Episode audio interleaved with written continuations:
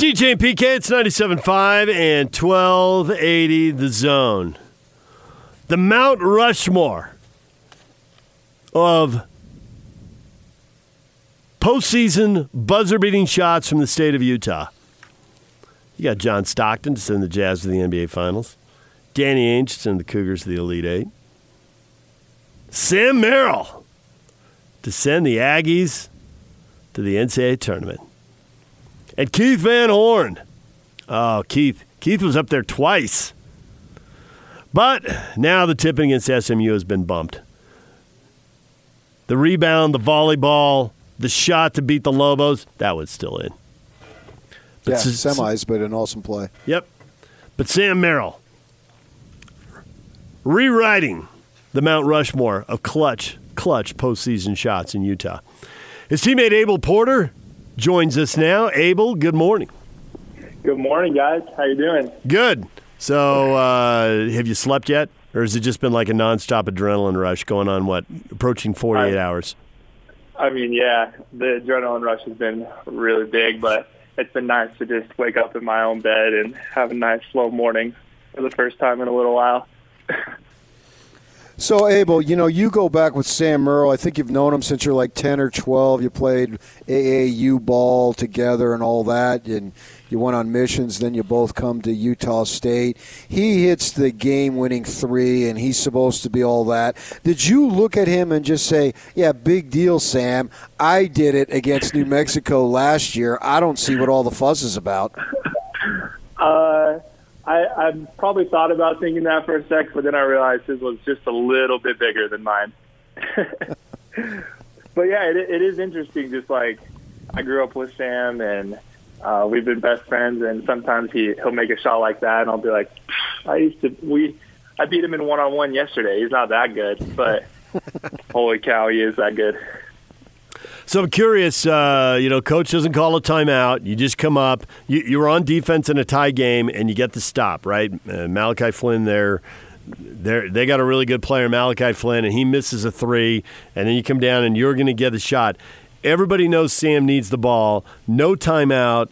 Everybody knew to spread the floor. Don't come set a pick because then you just get Sam double teamed. Is that something that's been grilled into the DNA of this team, and uh, just everybody knew what to do?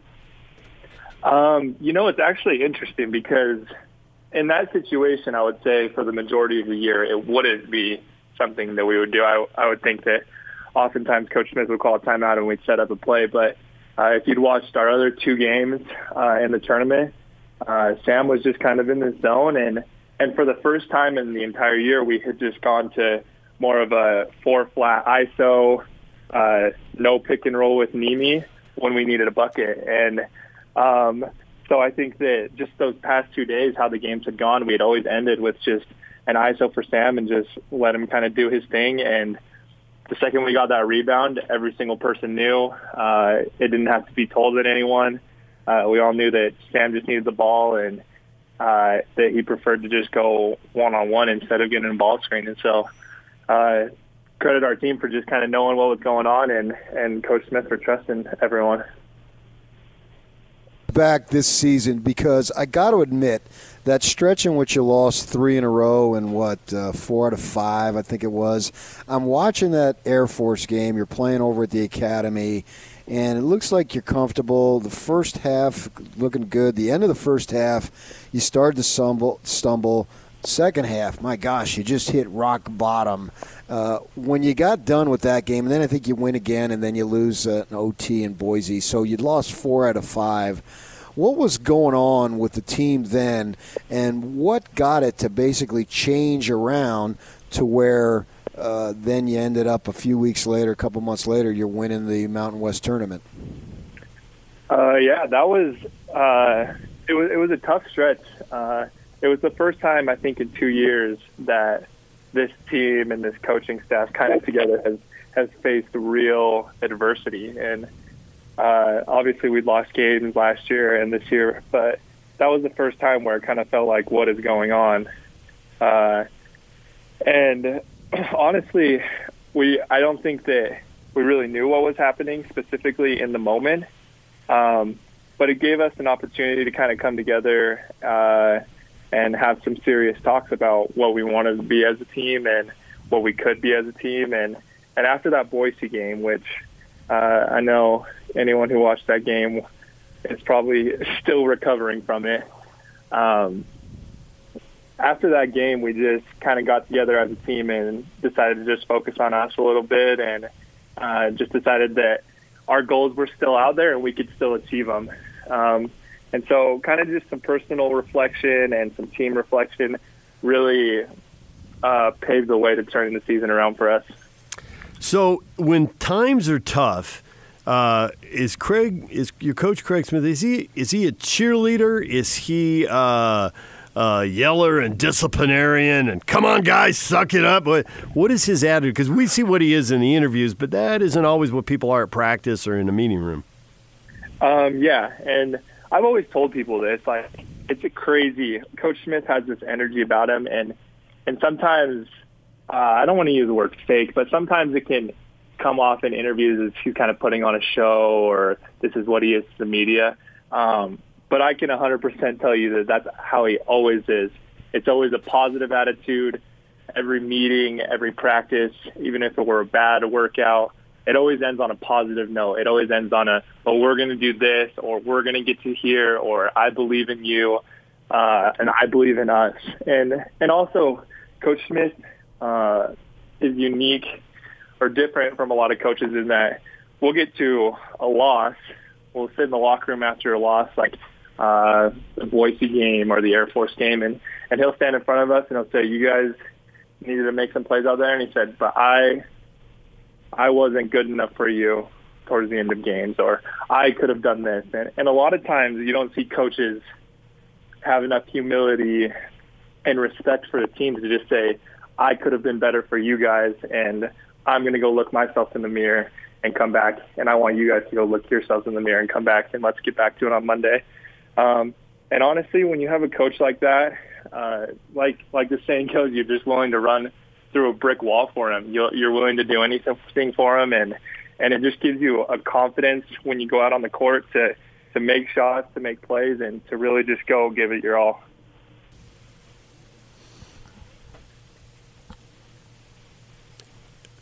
So I want to know, Abel.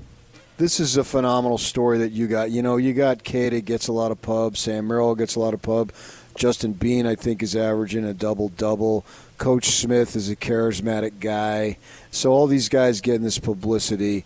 But you take a look at your story as a former walk on I think you're married. I think you're expecting a kid.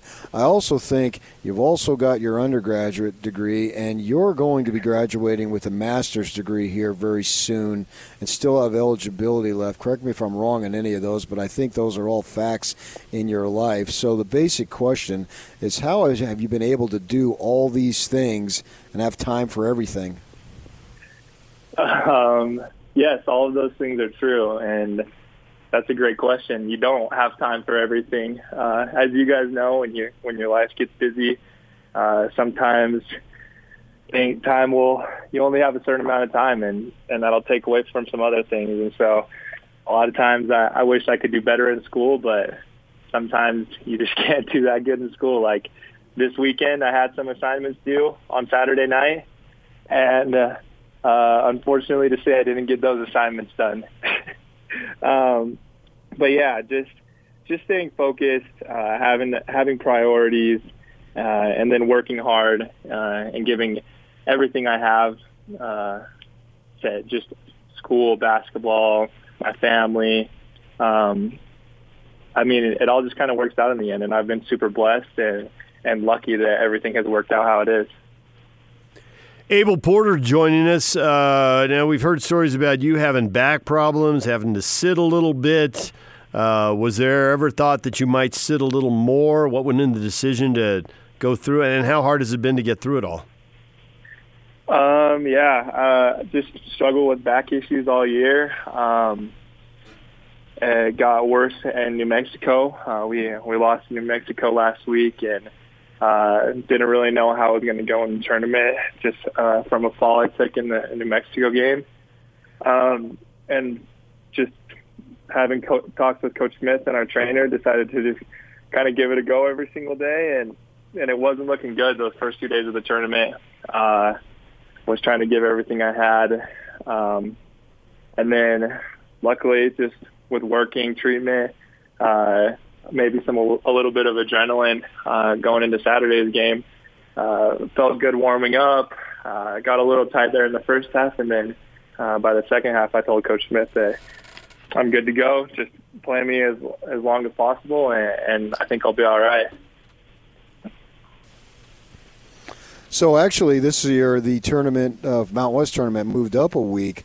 So now you're going to have some time off before the NCAA tournament. For so for you, this actually is going to work out well, right?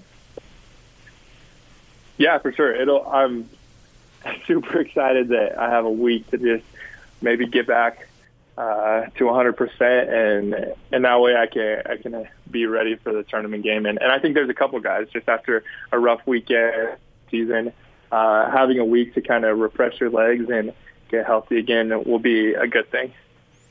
Your professors are going to understand on those late assignments, right? Hopefully. Well, Abel, we appreciate a few minutes. Thanks for joining us, and congratulations on the win. Good luck in the tournament. Hey, thanks, guys, so much for having me.